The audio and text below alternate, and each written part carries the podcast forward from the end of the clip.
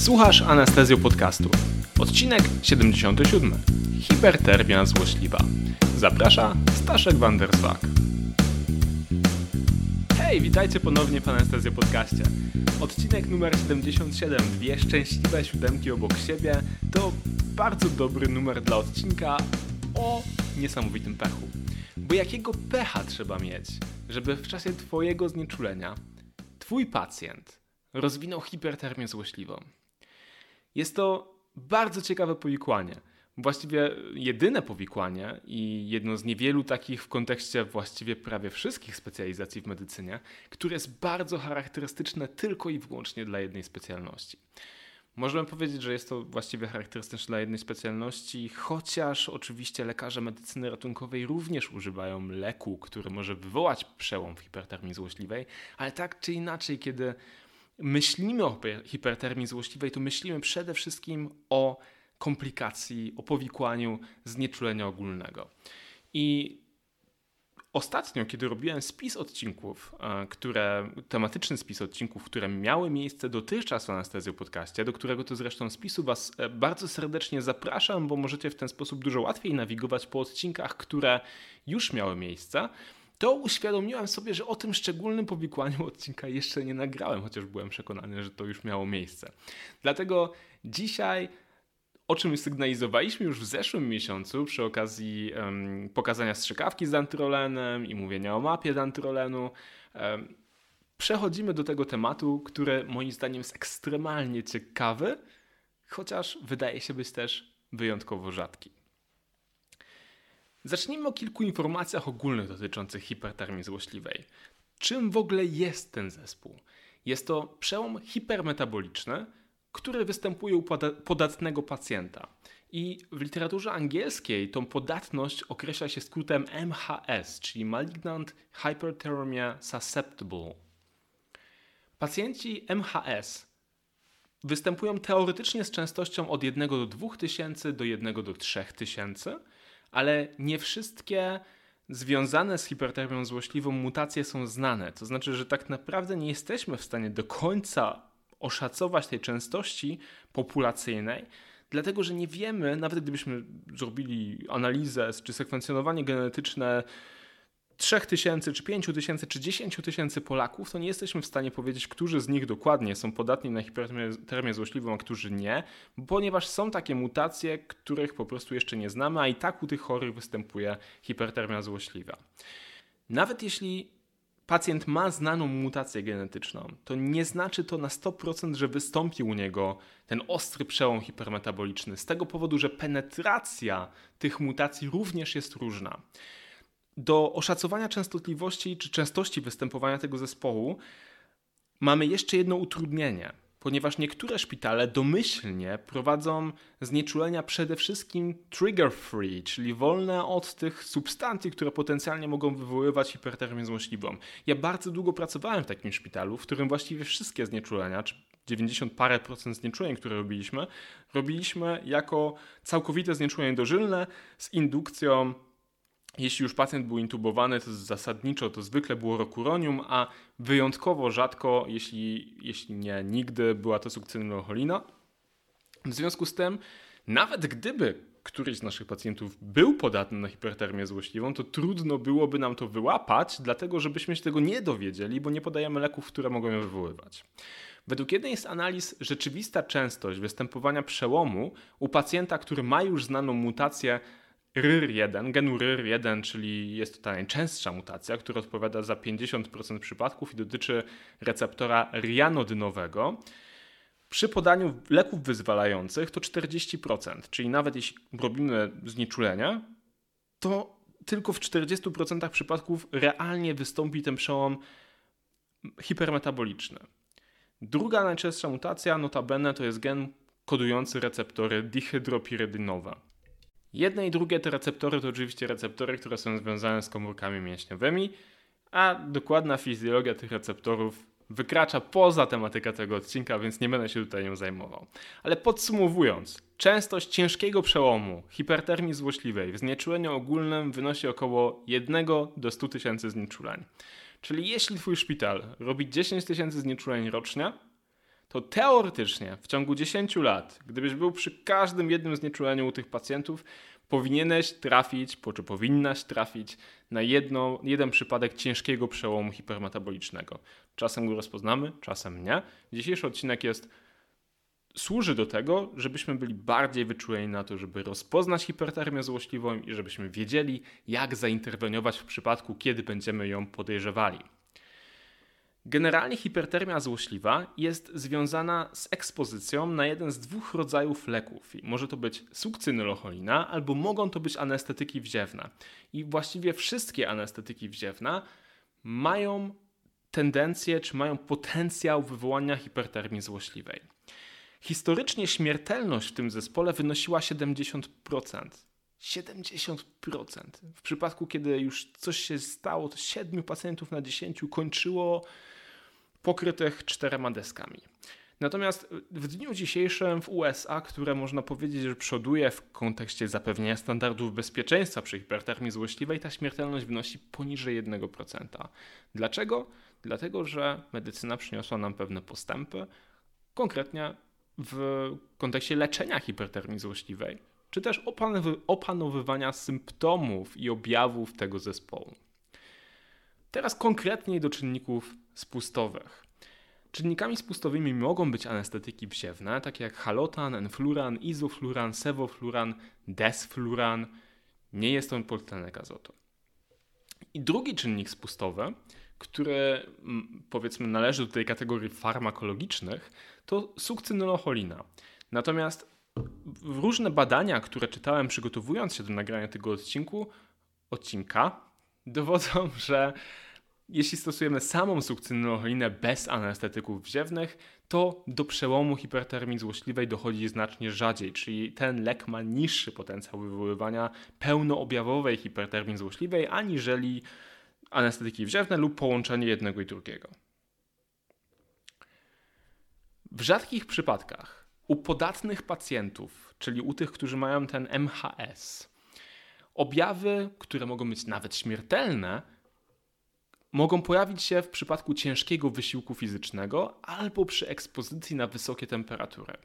U tych pacjentów, u których to podejrzewali, powiedzmy, ta MHS albo była znana wcześniej, albo była potwierdzana w badaniach postmortem, ale te powiedzmy objawy kliniczne były na tyle charakterystyczne, że gdzieś pomimo braku podaży e, środków anestetycznych albo sukcynylcholiny komuś zaświeciła się czerwona lampka i postanowili e, sprawdzić pośmiertnie, czy te osoby nie cierpiały na hipertermię złośliwą. Z hipertermią złośliwą są związane pewne konkretne choroby mięśniowe. Nie będę tutaj ich wymieniał. Załączę w załączniku do tego odcinka podcastu tabelę, która będzie wymieniała zespoły mięśniowe, które są związane z hipertermią złośliwą. Zasada jest taka, generalnie jeśli przychodzi do Ciebie pacjent z dziwnym zespołem mięśniowym, to prawdopodobnie, mówię teraz za siebie, ale myślę, że mogę jakby tego sformułowania użyć w kontekście większości z nas.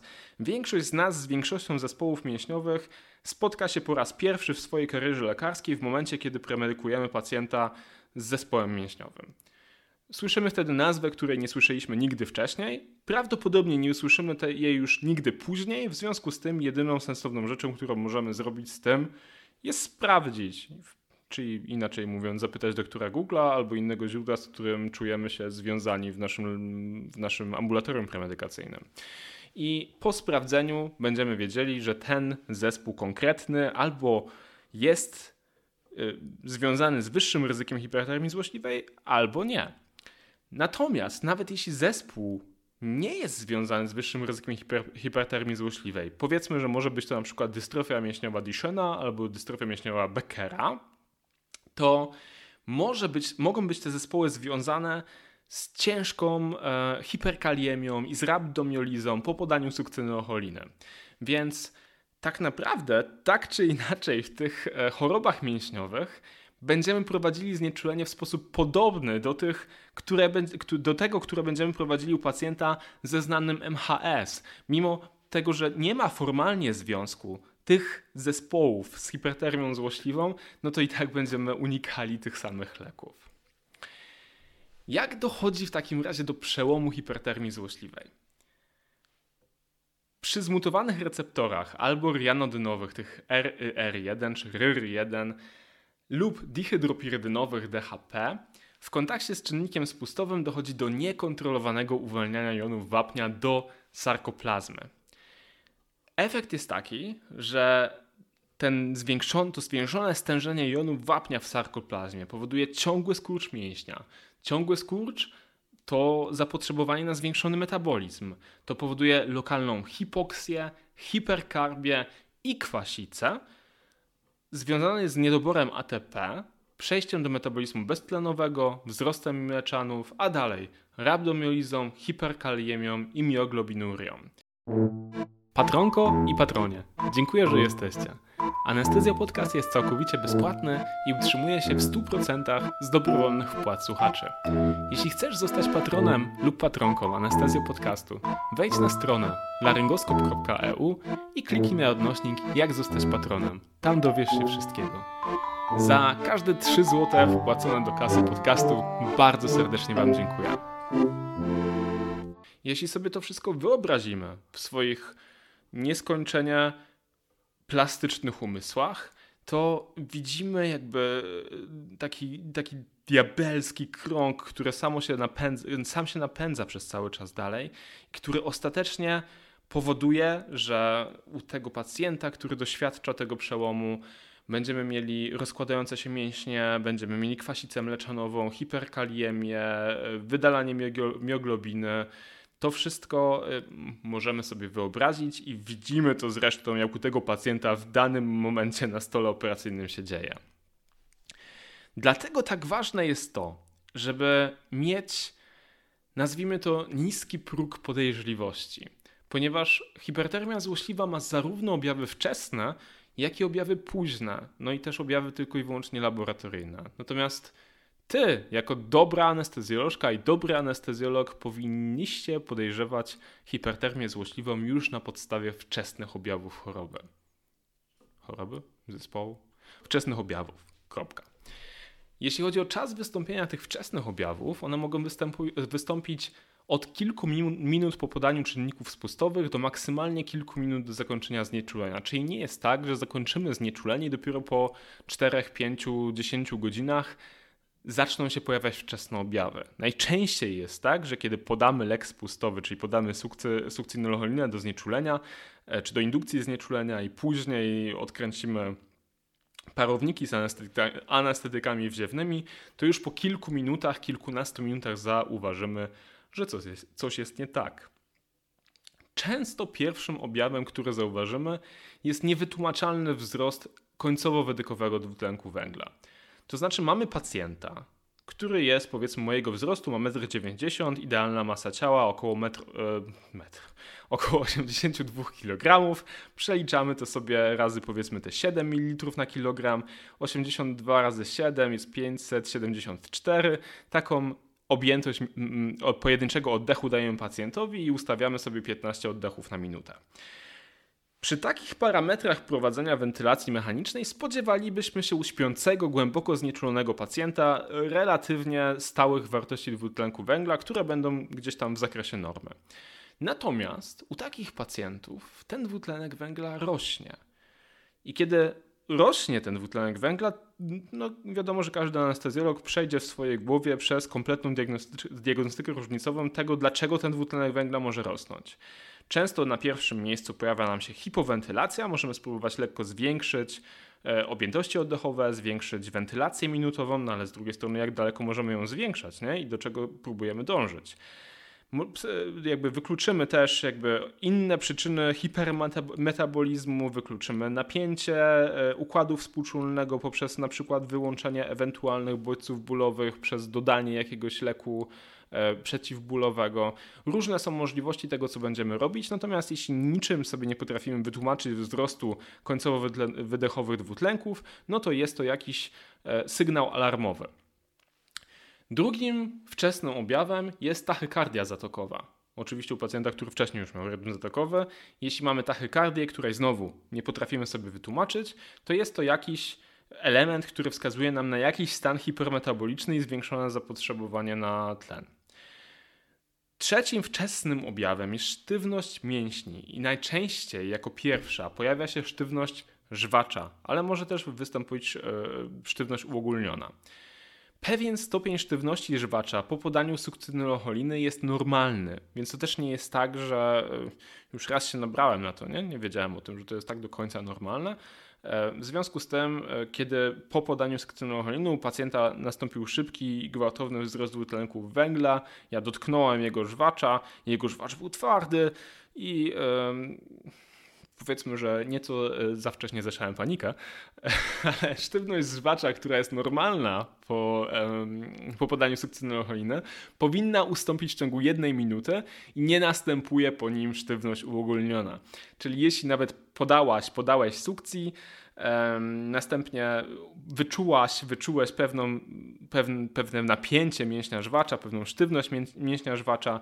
Jeśli po kilku sekundach czujesz, że ona ustępuje, jeśli um, czujesz, że pozostałe mięśnie nie napinają się, tylko rozluźniają po podaniu sukcynylocholiny, to generalnie nie ma co wywoływać jakichś specjalnych alarmów i ściągać 30 osób do pomocy.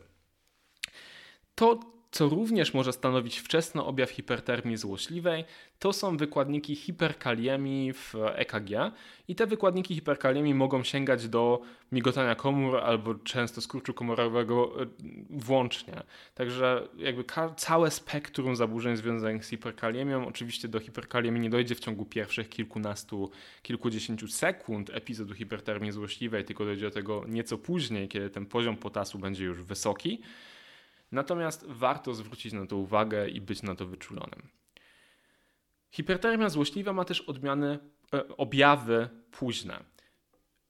Mimo swojej nazwy, mimo że nazywa się hipertermią, może powinno się nazywać hiperkarbią złośliwą, ale mimo swojej nazwy, hipertermia sama w sobie jest późnym objawem hipertermii złośliwej. Ale za to jak niezwykłym. Niezwykłym na tyle, że e, w przypadkach ekstremalnych wzrost temperatury u tego pacjenta może wynosić nawet 1 stopień co kilka minut. Co kilka minut temperatura ciała rośnie o 1 stopień do wartości, których pewnie nigdzie indziej w żadnym innym zespole byśmy nie zobaczyli, łącznie ze, ze złośliwym zespołem neuroleptycznym. Mamy po prostu nagle 42 stopnie, nawet 43 stopnie. Nie są niemożliwe, dlatego tak ważne jest to, żeby szybko zacząć leczyć ten zespół. Ale tak jak mówię, te późne objawy charakteryzują się tym, że występują późno, więc dobrze by było, żebyśmy już wcześniej mieli podejrzenie hipertermii złośliwej, już wcześniej zaczęli leczyć ten paskudny zespół. I drugim objawem późnym tak, mówiliśmy o tym, że, że hipertermia złośliwa jest związana z raptomiolizą i w związku z tym z mioglobinurią, a mioglobinuria powoduje brązowawe zabarwienie moczu na kolor herbaciany albo kolor Coca-Coli. Jeśli mamy do czynienia, jeśli widzimy taki kolor moczu w cewniku moczowym w czasie operacji, to naprawdę musielibyśmy się zastanowić, czy nie ma jakichś innych objawów, które mogłyby nas kierować na e, rozpoznanie hipertermii złośliwej. Oprócz tego możemy zrobić e, dodatkowo badania laboratoryjne i w badaniach laboratoryjnych spodziewamy się param pam pam mieszanej kwacicy. Mieszana kwasica będzie związana z, ze wzrostem dwutlenków węgla, czyli będzie kwasicą oddechową, oraz będzie związana z narastaniem mleczanów, czyli będzie kwasicą metaboliczną. Mieszana kwasica oddechowo-metaboliczna częściej, dużo częściej, 99% występuje oddechowa, a tylko w jednej czwartej przypadków będziemy mieli do czynienia z jakąś kwasicą metaboliczną. Oprócz tego spodziewamy się hiperkaliemii, związanej również z rabdomiolizą. Spodziewamy się tego, że w związku z tym wszystkim nereczki mogą lekko e, nie funkcjonować tak, jakbyśmy chcieli. W związku z tym możemy mieć chociażby podwyższony poziom kinazy kreatyninowej, która, e, której wartości normalne w tym przypadku zależą od tego, czy podaliśmy sukcynylocholinę, czy nie. I możemy się spodziewać mioglobinurii, czyli jeśli w moczu oznaczymy mioglobinę, to jeśli znajdziemy jej tam więcej niż 60 mikrogramów na litr i wiem, że nikt z Was nie, zapamię nie zapamięta tej wartości, ja też jej nie pamiętam, przyznaję szczerze, muszę mieć ściągę, żeby to wiedzieć, to możemy e, jakby wywnioskować z tego, że doszło do istotnej mioglobinurii, której no, jedną z prawdopodobnych przyczyn jest hipertermia złośliwa. Oczywiście jako anestezjolodzy nie zadowalamy się pierwszym podejrzeniem. Nawet jeśli, mówię wam i zwracam wam to uwagę, podejrzewajcie wcześniej hipertermię złośliwą, wtedy wcześniej zaczniecie organizować zasoby, które są potrzebne temu pacjentowi do, prze, do przeżycia, bo jeśli nie zorganizujemy zasobów, to pacjent umiera, to jest na tyle proste, nie? To znaczy, no może nie każdy, ale 7 na 10 umiera to e, mimo wszystko musimy potrafić przeprowadzić diagnostykę różnicową, która już, może nawet już po tym, jak zaczęliśmy organizować te zasoby, pozwoli nam ewentualnie wykluczyć inne przyczyny tego, co się dzieje. I tak jak mówiłem, nieadekwatna głębokość znieczulenia jest jedna z przyczyn, jedną z przyczyn, która zdecydowanie y, będziemy chcieli wykluczyć. Niewystarczająca wentylacja albo przepływ świeżego gazu to też mogą być inne y, przyczyny. Jeśli do tego wszystkiego dochodzi w czasie laparoskopii, to przyczyną może być też zwiększona absorpcja CO2 w czasie dmuchania jamy, jamy otrzewnej dwutlenkiem węgla. Jeśli pacjent ma wysoką gorączkę, no to wiadomo, że gorączka powoduje zwiększenie y, szybkości metabolizmu, a zatem temperatury, ale też chociażby wytwarzania dwutlenku węgla. No i są też rzadkie przyczyny, które teoretycznie mogą również być odpowiedzialne albo dawać podobne objawy, takie jak anafilaksja, przełom tarczycowy, reakcja poprzetoczeniowa, zespół serotoninowy albo feochromocytoma. Jeśli przebieg jest szczególnie ciężki, przebieg hipertermii złośliwej mam na myśli, to objaw, który będzie na to wskazywał, to DIC, czyli rozsiane wykrzepianie wewnątrznaczyniowe. Mówię o tym, że wskazuje to na szczególnie ciężki przebieg, bo okazuje się, że większość śmiertelnych epizodów mm, hipertermii złośliwej przebiega z rozsianym wykrzepaniem e, wewnątrznaczyniowym i wtórną do tego niewydolnością wielonarzędową. I przyczynać się może do tego ciężka i przedłużająca się hipertermia. To może być ten czynnik spustowy, który wyzwala DIK. Natomiast na, niezależnie od tego, czy DIG występuje, czy nie, to tak czy inaczej leczenie hipertermii złośliwej jest takie samo. Jeśli już doszło do czegoś, co uważamy, że było hipertermią złośliwą, wyleczyliśmy pacjenta i pacjent zostaje kiedyś wypisany do domu, to teoretycznie dobrze byłoby po epizodzie zlecić pewną diagnostykę. I na podstawie wszystkich testów i egzaminów musimy wiedzieć i no dobrze by było, żebyśmy mieli do tego dostęp, ale prawda jest taka, że niespecjalnie mamy. To jest tak zwane, mm, złotym standardem jest tak zwany test skurczów in vitro, czyli in vitro contracture test. Bada się w tym teście odpowiedź bioptatu mięśnia na stymulację kofeiną i halotanem i test wykonuje się w specjalistycznym centrum, ponieważ można użyć tylko świeżego bioptatu, czyli konieczne jest znieczulenie pacjenta w tym konkretnym centrum do pobrania e, tego, tego bioptatu mięśnia. Realia są takie, że w Polsce takich centrów hipertermii złośliwej nie ma. Nie ma więc możliwości pobrania na sali operacyjnej bioptatu mięśnia i na tej samej sali operacyjnej przeprowadzenia tego e, in vitro contracture test.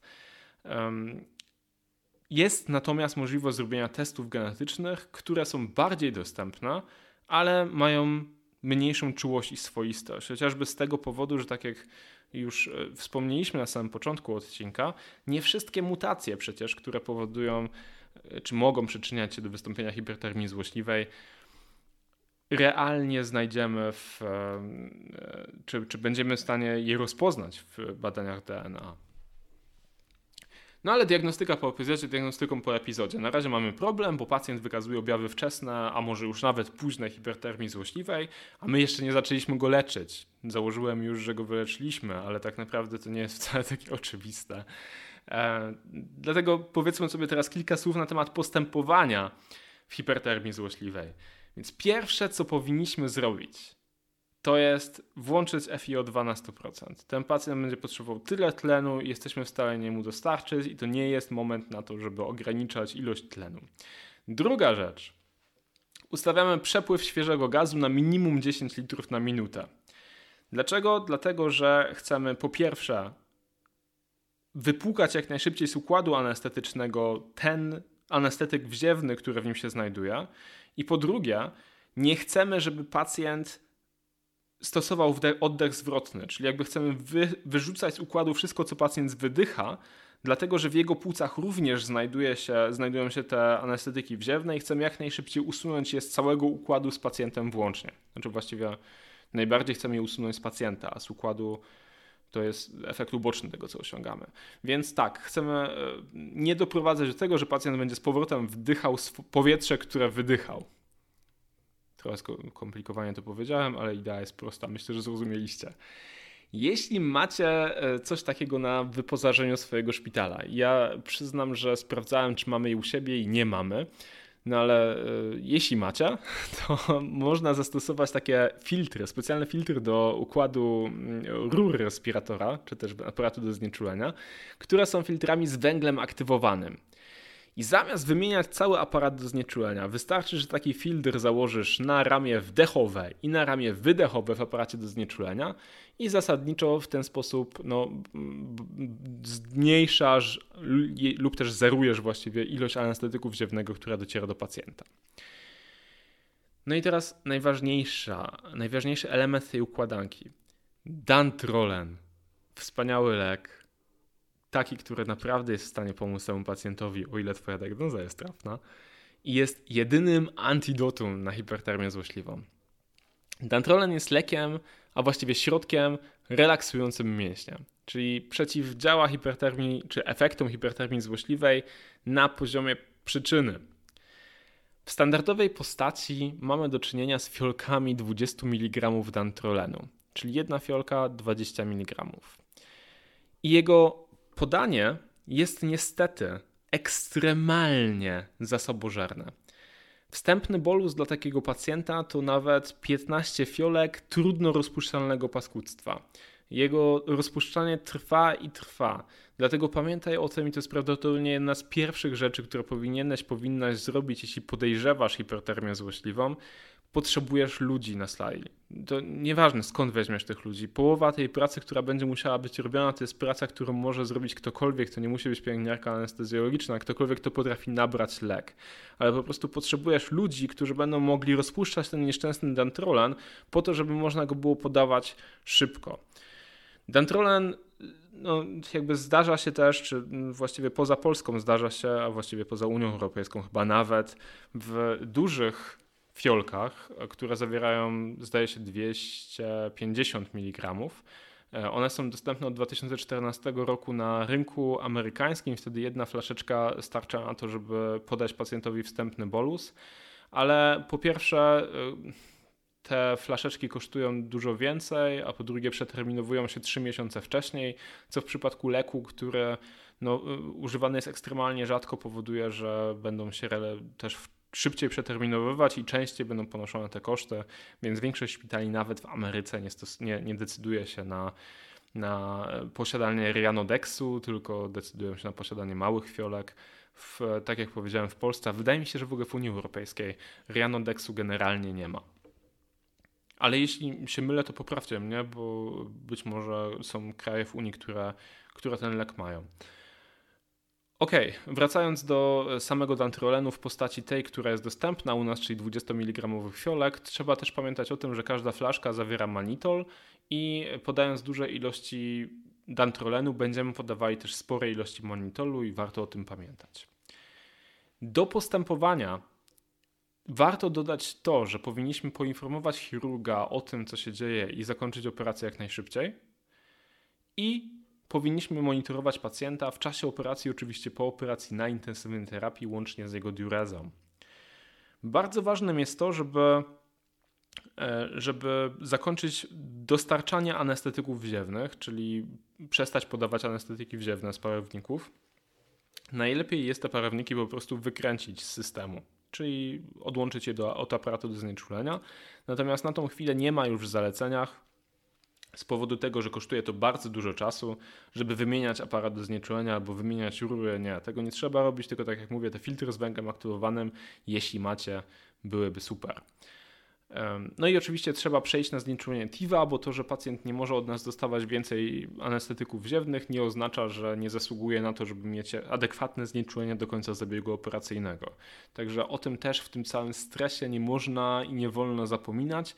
Ten pacjent w swoim epizodzie e, hipertermii złośliwej wcale nie będzie wymagał mniej środków znieczulających, być może z powodu hipermetabolizmu może wymagać nawet więcej. Także no, należy mu się porządne znieczulenie i takie należy przeprowadzić nawet jeśli równolegle leczymy hipertermię złośliwą. No chyba, że no, operacja w ogóle nie, nie zdążyła się zacząć, no to wtedy oczywiście adekwatnie będziemy dążyli do tego, żeby pacjenta z, albo ze znieczulenia wyprowadzić, albo podamy mu sedację, żeby przekazać go sedowanego na intensywną terapię. I teraz e, chciałbym właściwie zakończyć, nie, jeszcze nie zakończyć, jeszcze będziemy jeden dział, ale na razie chciałbym powiedzieć o zaleceniach European Malignant Hyperthermia Group, ponieważ mamy taką grupę w Europie, która zajmuje się przede wszystkim hipertermią złośliwą i w 2020 roku wydali one swoje zalecenia. I tych zaleceń jest 18. Pozwolę sobie krótko o nich powiedzieć i te, które uznam za słuszne, to nawet skomentuję. Pierwsze zalecenie ich są, jest takie. Wczesna i odpowiednia dawka dantrolenu IV jest kluczowa w leczeniu hipertermii złośliwej. To jest jasne, o tym powiedzieliśmy, bo jest to jedyne leczenie przyczynowe. Wstępna dawka powinna wynosić od 2 do 2,5 mg dantrolenu na kilogram masy ciała. Czyli podajemy w przypadku moim tam 80 parę kilo, e, to będzie około 200 mg dantrolenu, czyli minimum 10 fiolek czy też flaszeczek po 20 mg. Także widzicie, ile by to wymagało zachodu, żeby taką ilość leku rozpuścić. Wstępna dawka powinna być powtórzona co 10 minut albo tak często jak to możliwe, jeśli podanie trwa ponad 10 minut, aż do ustąpienia objawów hipertermii złośliwej. Czyli jeśli chodzi o samo podawanie leku, to nie podajemy leku w jakiejś nie wiem, pompie, czy stałej infuzji, czy kroplówce, czy nie wiadomo czym, tylko podajemy bolusy tak szybko jak się da i po tych 200 mg odczekujemy 10 minut, patrzymy co się dzieje, czy pacjent zareagował i jeśli wszystko jest cacy, to ok, a jeśli nie, no to podajemy znowu 2-2,5 mg na kilogram. Zalecenia definiują też kryteria zaprzestania podawania dantrolenu. I kryteria są takie, że albo PaCO2, czyli w gazometrii zmierzone ciśnienie parcjalne dwutlenku węgla, musiałoby wynosić poniżej 6 kPa przy normalnej wentylacji minutowej i spadającej temperaturze głębokiej ciała. 6 kPa, jeśli chcemy przeliczyć sobie na milimetry supertenci, to przelicznik wynosi 7,5, czyli to będzie 45. Nie kłamie? Nie kłamie. 45, czyli poniżej 45 mm supertenci. Następne zalecenie. Rekomendowana maksymalna dawka dantrolenu, czyli 10 mg na kilogram, może zostać przekroczona w leczeniu ciężkiego epizodu hipertermii złośliwej. Czyli mimo, że na ulotkach znajdziecie informację nie podawać więcej niż 10 mg na kilogram, to europejska grupa zajmująca się hipertermią złośliwą mówi niby nie możesz, ale no nie chcesz go zabić, nie? Następne zalecenie. Po odwróceniu epizodu hipertermii złośliwej za pomocą dawki nasycającej dantrolenu nie powinno się stosować rutynowego wlewu leku. Czyli nie kontynuujemy dantrolenu. Podaliśmy, wyleczyliśmy, w porządku, fajnie, idziemy dalej. Pacjenta przyjmujemy na intensywną do dalszej obserwacji, ale nie podajemy, nie podajemy mu we wlewie ciągłym dantrolenu. Jeśli następuje nawrót objawów, no to robimy dalsze dawki 2 do 2,5 mg na kilogram co 10 minut. Dawkowanie dantrolenu w leczeniu ostrej hipertermii złośliwej powinno opierać się na rzeczywistej masie ciała do maksymalnej jednorazowej dawki 300 mg. Czyli nie stosujemy idealnej, beztłuszczowej, zmodyfikowanej, tylko stosujemy rzeczywistą masę ciała, bo nie chcemy podać za mało tego leku. To jest najważniejsze, żebyśmy podali go po prostu w odpowiedniej ilości. Bardziej się boimy jakby nie do szacowania ilości leku, którą możemy podać, musimy podać, tylko przeszacowania ilości leku, którą musimy podać. Następne są zalecenia, które sprawiły nam trochę, powiedzmy, kłopotów na, na Facebooku, kiedy o nich napisaliśmy, bo jakby zdania była tak, były takie, że trudno jest zapewnić taką dostępność leku na naszych blokach operacyjnych i intensywnych terapiach. Zalecenie mówi, że każda instytucja, w której używane są leki potencjalnie wyzwalające hipertermię złośliwą, powinna mieć plan zapewnienia dostępności wstępnego bolusa dantrolenu, czyli tych 200 mg, czy, czy też nawet trochę, czy do 300 mg właściwie, w ciągu 5 minut od rozpoznania reakcji hipertermii złośliwej oraz mobilizacji odpowiedniej ilości leku, by było możliwe podanie od 2 do 2,5 mg na kilogram co 10 minut. Realnie oznacza to, że jeśli ja poddaję się zabiegowi operacyjnemu, jest, są u mnie stosowane za anestetyki wziewne i są, jest u mnie stosowana sukcynolocholina, to w ciągu 5 minut od momentu, kiedy mój anestezjolog powie coś mi tu nie gra, musi być dostępny dantrolen. W ilości, w moim przypadku 200 mg około, a realnie nawet 300. I musi być w szpitalu plan, żeby za 10 minut, czyli za 15 minut łącznie, była dostępna już kolejna dawka do 300 mg. Mówimy zatem w przeciągu pierwszych 15 minut o dawce około do 600 mg u pacjenta powiedzmy większego albo nieco cięższego ode mnie. 600 mg, tak dla przypomnienia, to jest 30 fiolek dantrolenu. Dlatego następne zalecenia mówią, że dla, loka dla lokacji, czyli dla szpitali, w których podawane są leki potencjalnie wywołujące hipertermię złośliwą, typowy, natychmiastowo dostępny zapas magazynowy dantrolenu powinien wynosić 36 fiolek. Czyli każdy szpital w Polsce i nie tylko w Polsce, każdy szpital na świecie, który używa anestetyków wziewnych i lub sukcynolocholinę, powinien mieć 36 fiolek u siebie na magazynie. Hmm. To jest moment, kiedy ja y, się wstrzymam od komentarza. Następne zalecenie mówi, że jeśli nie jesteś w stanie zapewnić pozyskania następnych fiolek w ciągu 30 minut poprzez ściągnięcie ich na przykład z bloku operacyjnego twojego sąsiedniego szpitala, bo twój sąsiedni szpital jest dalej niż 30 minut od ciebie, a nawet w sumie, nie wiem, to może być 20 minut, bo na pewno 10 minut zajmie ci logistyka, to powinieneś mieć w swoim magazynie co najmniej 48 fiolek leku. I dalej, jeśli w ciągu jednej godziny nie jesteś w stanie pozyskać więcej fiolek, to twój zapas magazynowy powinien wynosić 60 fiolek.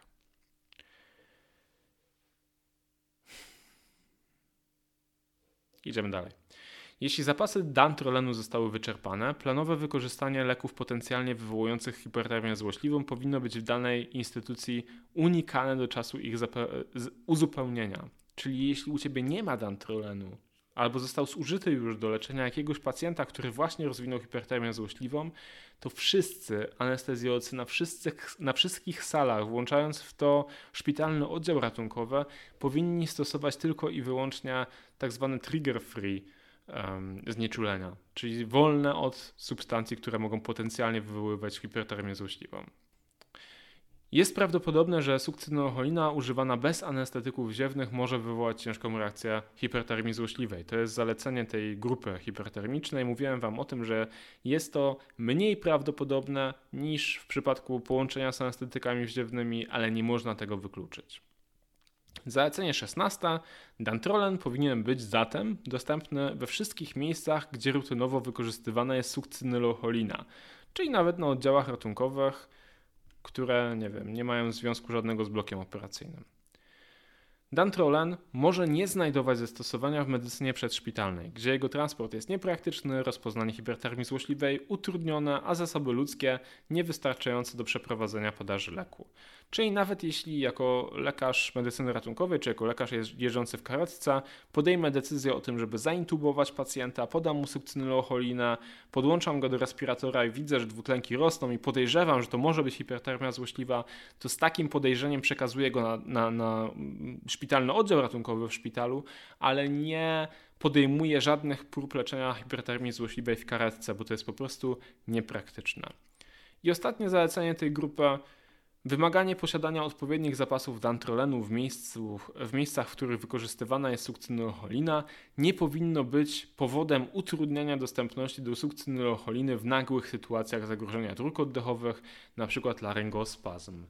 To znaczy, myślę, że to jest po prostu takie zabezpieczenie tej grupy na zasadzie takiej, że jeśli mamy oddział ratunkowy na, w szpitalu, w którym nie ma dantrolenu i występuje tam sytuacja nagła, to żeby nikt się nie tłumaczył, że nie podał sukcynylcholiny, bo nie mają dantrolenu. Jakby w tym momencie, y, w sytuacji, w której zagrożone jest życie pacjenta, oczywiście zabezpieczenie dróg oddechowych ma priorytet nad ewentualnym brakiem możliwości natychmiastowego leczenia e, pacjenta na chorobę, której prawdopodobnie nie ma, a która w przypadku zastosowania samej sukcynylcholiny i tak ma mniejsze szanse bycia wyzwoloną niż w przypadku, kiedy stosujemy równolegle anestetyki wziewne.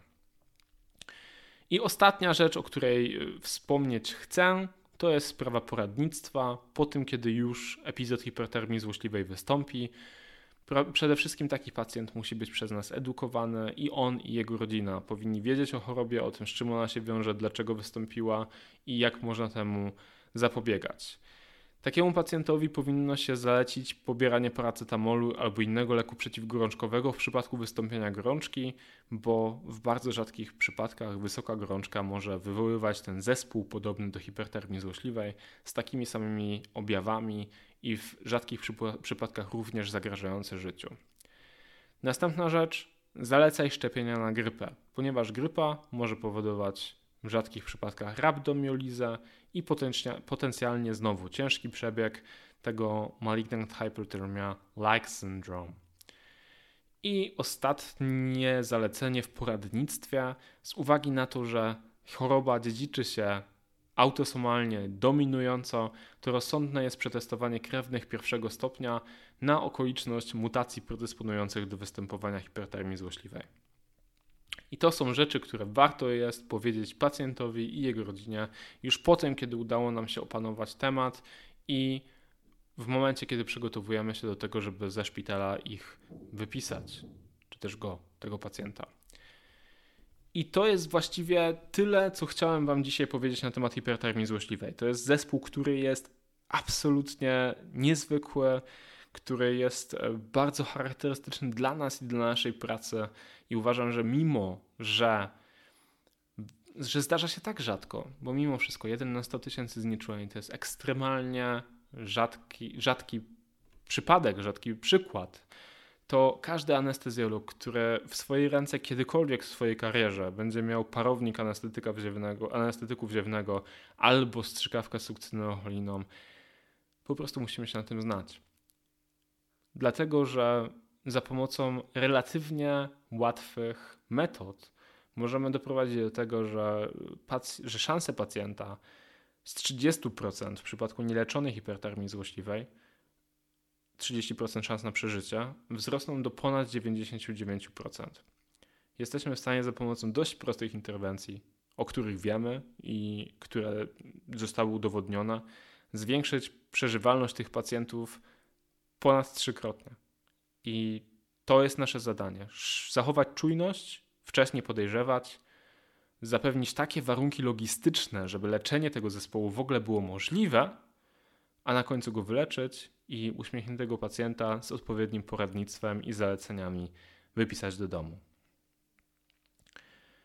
Odnośnie dostępności dantrolenu. Kilka razy zamilknąłem w czasie tej prezentacji, w czasie tego odcinka podcastu, ponieważ, ponieważ wiem, że nie jest tak, jak powinno być. I z rozmowy w środowisku anestezjologicznym wynika, że wielu z nas nie tylko nie ma dostępu do dantrolenu, E, w swoim własnym szpitalu, ale też nie do końca wie skąd w przypadku, gdyby zaszła taka konieczność, można by było ten dentrolem wziąć. I z tego powodu e, razem z, razem z Szymonem postanowiliśmy spróbować uruchomić taki projekt, który być może e, no, okaże się kiedyś przydatny który polega na tym, żeby stworzyć trochę dan taką dantrolenową mapę Polski, czyli mapę, na której zaznaczone są szpitale razem z numerami telefonów, w których jakaś tam ilość fiolek dantrolenu jest.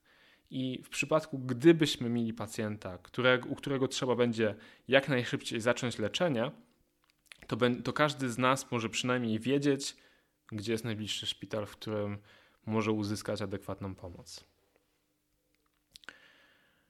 Myślę, że to byłoby bardzo wartościowe, e, żebyśmy taką mapę stworzyli, bo, bo uważam, że jest sytuacją bardzo, bardzo smutną, chyba mogę powiedzieć, że smutną, że wielu z nas podejmuje się znieczulenia i nie do końca wiedziałoby, jak czy skąd właściwie pobrać lek, który jest potrzebny do tego, żeby leczyć jedną z jego teoretycznie możliwych komplikacji. I myślę, że w kontekście ewentualnego późniejszego myślenia o, czy późniejszej refleksji, jeśli pojawi się w Twoim znieczuleniu przypadek hipertermii złośliwej.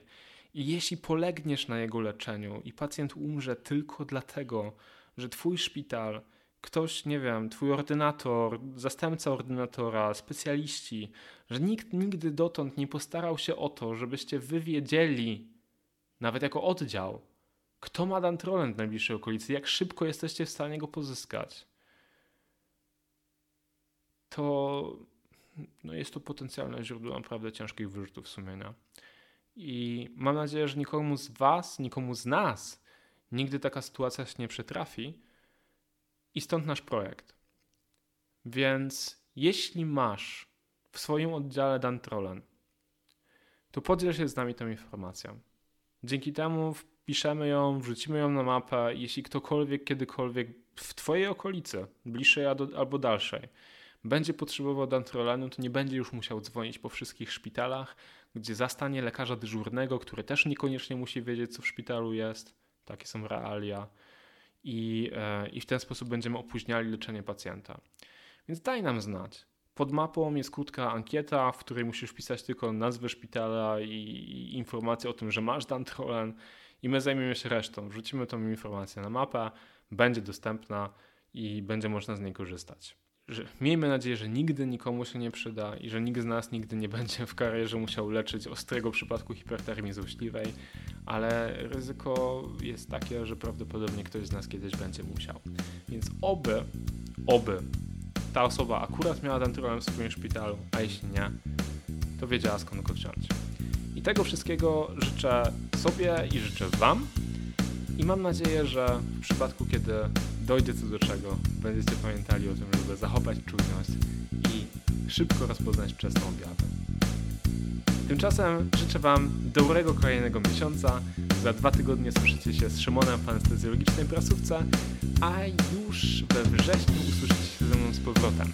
Istnieje szansa, chociaż niepewność, że po drodze jeszcze stanie się jeden odcinek Anestezjo Podcastu, odcinek specjalny, nad którym pracuję z jednym z naszych słuchaczy, ale to pozostanie na razie naszą słodką niespodzianką. Dlatego dobrej reszty wakacji, dobrego następnego miesiąca i słyszymy się we wrześniu. Hej!